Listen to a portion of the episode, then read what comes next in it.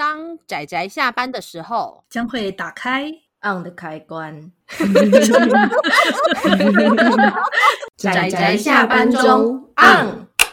各位听友，大家好，欢迎收听仔仔下班中，我是阿直，我是趴趴熊。大家今天看漫画了吗？看啦，看啦。原来趴趴熊有看漫画，太好了！嘿嘿，对啊。然后我们今天要来推荐的这部漫画呢，是阿紫我个人非常喜欢的一部作品，它的书名叫《棺材旅人怪蝙蝠》。耶，怪蝙蝠。对，但其实它的原文的意思应该就是背着棺材的小黑的意思。哦，对对，它原文的意思是背着棺材的小黑。然后我也觉得其实。其实两个书名也可以啦，叫《棺材里人怪蝙蝠》，嗯，也不是不行。它是由那个东立出版社代理的，对，而且它居然出完了，我觉得蛮蛮震惊的。对，你知道，它基本上已经被我列为有生之年系列了。我原本以为它大概不会代理完了，然后他一口气就把它轰出完，出完之后也没有一口气出完哦。哦，是哦，啊，可能因为布沃克他是一口气上架，没错没错，基本上他的漫画，他的漫画大概也将近快要十三年前了。他的第一集我看一下哦，等我一下。好，我觉得他这个应该是那个东立出版社里面有小编非常喜欢，所以每出一集就给他出一集这样。对，他的第一集是二零零八年的时候代理进来的，哇，十几年前，很久哦。对啊，快要十四年前了，对不对？十四年前，十三、十四年前，真的。对，然后漫画版的话，基本上它是作者，他其实因为他陆陆续续在很多家几家出版社之间慢慢断断续续的连载，所以这部他也连载了十年才完结。所以说，哇，呃，画风在第一集到最后一集之间有稍微有一点点改变，但是大致上都有保持着这个作者的画风，嗯。嗯这个作者他还有另外一部作品叫做那个 GA，忘记书名了。哦，我好像在你的部落格里面有看到这个。对对对对对对，我那 时候有推有推荐过，就是关于一个美术，对对艺术什么相关的那个漫画。哇，对不起，真不好意思，这个之后我们再补上。但是我老说我有点忘记这作者他另外一部叫什么去。嗯，话又说回来，我们先回来聊聊我们今天要讲的这部那个《棺材里人怪蝙蝠》。嗯，我个人真的很喜欢很喜欢这一部，它真的很棒。对，我当初会买这部的时候，其实是因为那时候它的宣传吧，大概十几年前宣传，它是说是什么萌系四格之类的，有没有？一听好像没有什么，好像不怎么令人感兴趣。对啊，不过其实它前两集就是感觉上就只是普通的。单元故事，然后到不同的村庄，然后就是旅行的人。所以其实因为爬爬熊本来就也蛮喜欢这种，就是呃，就是会到不同的地方，然后就嗯，说起来其实也有点像奇诺之旅，就是前面一开始的感觉。哦，有一点。但是后来就是因为他本来就他他本来就有他自己要画的主线故事，是，只是可能前面要先撑过去啊，因为前面其实对呃大部分人来说可能会说有点太平淡了，这样是，是会有一点，他可能就是到第三集才开始有点接入主线。呃，我稍微来介绍一下整个故事好了。我们故事它的主角叫做小黑，嗯，小黑是一个。黑发，然后戴着眼镜，戴着眼镜，然后背着棺材的旅人。对，然后他的棺材里面有塞了一堆蝙蝠，然后那个蝙蝠呢 叫做 阿千。对对对，虽然有一大堆，好像一千只吧，然后跟一只主要的是本体，本体叫阿千的蝙蝠，两个奇怪的旅人，他们就到处的在旅行。然后呢，他们就某一天来到了个。这个废弃房屋吧，然后在那边的地下室里面，他发现了两个奇怪的小女孩，还有猫儿。对对对，那个两个小女孩名字叫做二九跟三十，听起来就很像数字。对，然后你就从那个周围的一些线索看起来，就会发现他们应该是实验出来的实验品吧？对，嗯，就是那种实验的实验品。然后小黑他就把他们问说，因为他们就问说，哎，奇怪，博士呢？博士怎么不见了？然后。呃，你可以从其他的那些知道说博士应该已经过世了，但是小黑他就说那个博士他去旅行了，你要不要跟我一起去走？这样。对啊。后来就是说二九三十就跟着小黑他们一起就是踏上旅程这样子。然后就变成是四个人的，不能算愉快嘛，也算愉快啦，就那种愉快的 到处旅行。嗯，不过其实我觉得这个作者的那个画的那个切断的时，就是他有一些故事在叙述的时候，他会有点呃前后。就是不同时间轴的切换，然后所以我就在，因为我是看电子书，然后就是在翻的时候还会往前翻一页，想说，嗯，是是中断的吗？还是就是那个就是电子书的排版给人家就是排错了？然后又仔细看了一下页数，发现好像应该也没有，我不确定纸本书是不是也一样。它它是有时间轴的差别啊，因为有时候也会切入一些回忆模式，就是想就回忆起那个小黑他还没有被诅咒。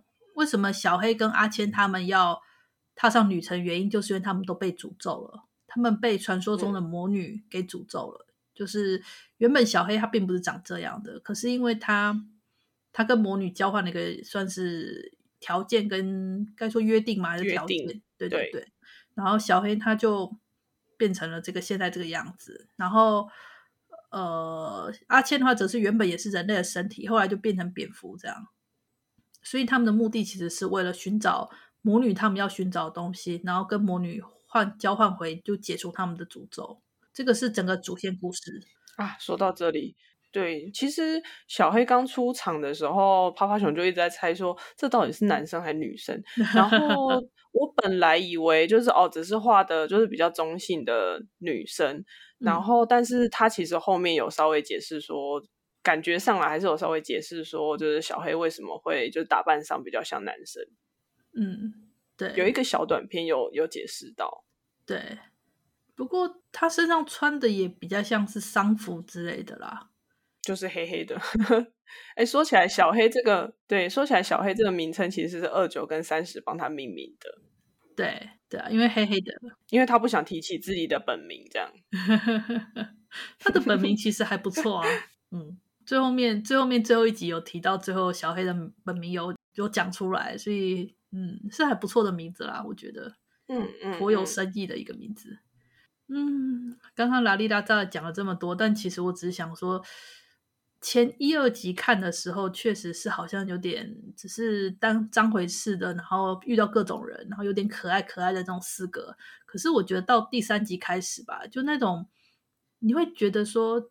好像故事它的整体色调是有点偏灰色，然后有一点点苦涩，嗯、但是因为又有二九三十在，你会觉得好像他们的那种天真吧，让你觉得好像有点怎么讲，冲淡了那个黑暗的感觉。对，可是你会又又会有一种觉得，随着那种小黑身上的诅咒越来越严重的时候，你就有一种好像好像总有一天旅途会走到终点，然后总有一天他们会。进行别离的那种感觉就会越来越深刻。嗯，真的，而且过程中也可以看得出来，小黑他其实有很多的挣扎。对，就是他带走二九和三十，其实他内心也很多的考虑跟挣扎，也有他曾经漂浮过的黑暗面。这些其实作者都有画出来，就觉得蛮厉害的。对，对。然后其实因为二九三十他们也很不可思议，他们是那种几乎可以变成各式各样，就是说他们可以长出翅膀，嗯嗯他们可以就 是长出猫耳朵，缩小，缩小，然后变大，然后也可以变成鱼，就是基本上就是他们可以变成各种样子，很明显就是个不可思议的生物。对，然后。因为小黑他身上的诅咒是所谓的黑暗的诅咒吧，所以他看起来全身黑黑的。然后小黑他平常也会在身上缠着绷带，然后怎么说？当他把黑暗不小心染到了二九三十身上的时候的那一段吧，你就可以看出来小黑他的整个情绪跟他整个觉得不可以弄脏他们的那种心情就很明显。嗯嗯。我觉得就是看到这种小黑他内心的挣扎跟内心的那种淡淡的那种味道吧，就整个故事的氛围，我觉得都营造的很棒。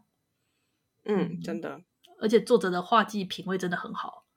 对啊，我很喜欢它呈现的画面。对，明明只是四格漫画，但是它每一格四格漫画，它的处理都很细腻。它有时候它不一定就是会乖乖的画方方的格子，有时候它甚至就是没有画方的格子，或者是它是用其他的方式去借代，就是它用很多方式去处理那种四格的画面，所以它的画面品味真的相当的好，真的看得很满足呢。我觉得，而且里面还有彩页，还蛮多的。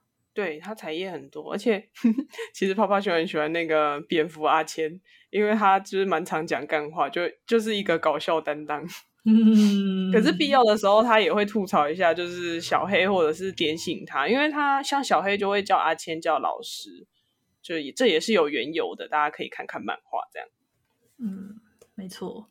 而且我觉得，就是真的要看到最后一集。像阿紫我自己啊，从第三集开始吧，我每次看的时候，内心就有一种那种微微的就啊啊，然后然后之后四五六集的时候，我每次看到后来都眼睛开始泛泪，就觉得啊啊好心酸。然后看到最后一集的时候，就会开始哭啊，好棒哦！可是可是看了又有点难过，可是可是嗯，可是好好看这样，可是 好好看哦，嗯，就是我觉得它的整体结尾其实收的还还蛮不错的。就是你看看作者他花了十年的时间，嗯、然后点点滴滴的把这个故事慢慢的画完，还有就是出版社花了十年的时间，点点滴滴的把它出完，真是太感谢了！东力居然有出啊！对，说起来，对，真的，我其实就是就对，就是跪谢这样。真的，现在好像目前好像数位电子版的第七集还没上架嘛。还没对，还在等。我有去就投了那个许愿池，但说不定等我们这一集就是播出的时候，说不定第七集就上架了。希望，希望咯，希望，对吧？而且其实趴趴熊就还蛮喜欢，他在每一集的最前面都会有一些就是那种彩页，然后呃会写一些短短的，有点像诗的感觉，然后但是都是关于旅途的这种，就是。就是泡泡熊很喜欢这种，感觉很美。嗯、然后另外还有一篇，就是其实泡泡熊在看到的时候，就是他有一篇是在第四集，是跟车站有关的的那一篇啊，就是整个让我想到一个，就是那个台湾的那个是算是独立游戏制作公司嘛，就是 Demo，就是音乐的网站，因为他们的也是在车站，就是 让我觉得很适合当配乐一起看 那一段。哦也是呢，也是呢，哎呦，对吧？那一段对呢，很适合配那个。那趴趴熊，你看电子版的时候，你有发现它有那个离封面吗？因为其实实体版的话，它是有离封面的。离封面哦，我不确定，因为是都都直接翻过去，我不确定是不是离封面。这样哦，因为它的它的离封面是会出现什么？它的离封面比较像是插画的风格，上面有字吗？有，就是那种童话，它的正面是有点类似插图的感觉，然后背面是有点类似童话单一页的那种童话童话风格的一的那个。哦，那它应该有扫进去。哦，OK，原来如此。好，总觉得有点拉里拉杂讲了很多，但是我只是想说，它真的是我个人 我个人非常非常非常喜欢的一部作品，真的。真的、嗯、很好看呢。对，然后虽然前面有一点点，好像有一点点怎么讲，有点故事比较散漫吧，但是我觉得等看到第三集，那个慢慢的它开始有主线故事，然后逐一的把一些东西慢慢的收束起来，到最后它对很明显到六七集的时候，它整个故事就会整个主线就很明显的出来。对对。对，因为其实大概到第三集开始，你就会想说，诶，好像不太对劲哦。因为其实它一二集还是有一些很零散、很零散的，就是散落在对话里面，或者是小黑的行为，或者是跟阿千的对话里面，嗯，的一些线索，嗯、其实是它是有放线索的，只是因为它实在是太微小了，然后后来又没有特别提到，所以除非你看到比较后面，不然你不会发现说，诶，原来前面那些是线索。是，它其实情报量还蛮大的，嗯，没错没错，是，它是一个情报量其实还蛮大的一部作品，可以慢慢看啊，没错，嗯、推荐大家赶快下单。我觉得其实应该喜欢这作者的应该其实还蛮多的，我觉得，真的、哦、不知道，嗯，不知道，对，总之就是一个，它整体来说，《棺材女人怪蝙蝠》就是。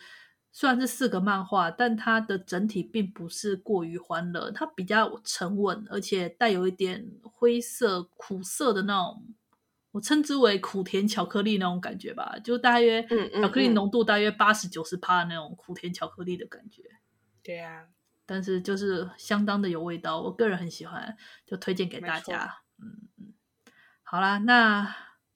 既然有电子书，然后也有实体书，大家可以去找找看。如果说因为十年前可能第一集十年前有点难找了，但是至少有电子版，我觉得，呃，如果实体书找不到的话，真的可以尝试买一下电子书。这样，我真的没有在工商哦，嗯嗯、真的没有。对，我们没有收任何业配，只是因为之前也有就是我们的听友反映说，哦，我们推荐的书买不到。但是，所以我们最近都会特别留意，说看有没有电子版，就是我们会在录音的时候特别跟大家提一下。是的，是的。然后实体书应该也不算难找啦，可以试试看。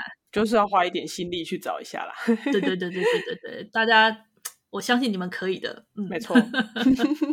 好啦，那我们今天关于《棺材女人怪蝙蝠》的推荐差不多就到这里。那谢谢大家的收听，我们下次再见，拜拜。拜拜！啊，上班，上班，我不要工作，下班了，回去，回去工作喽。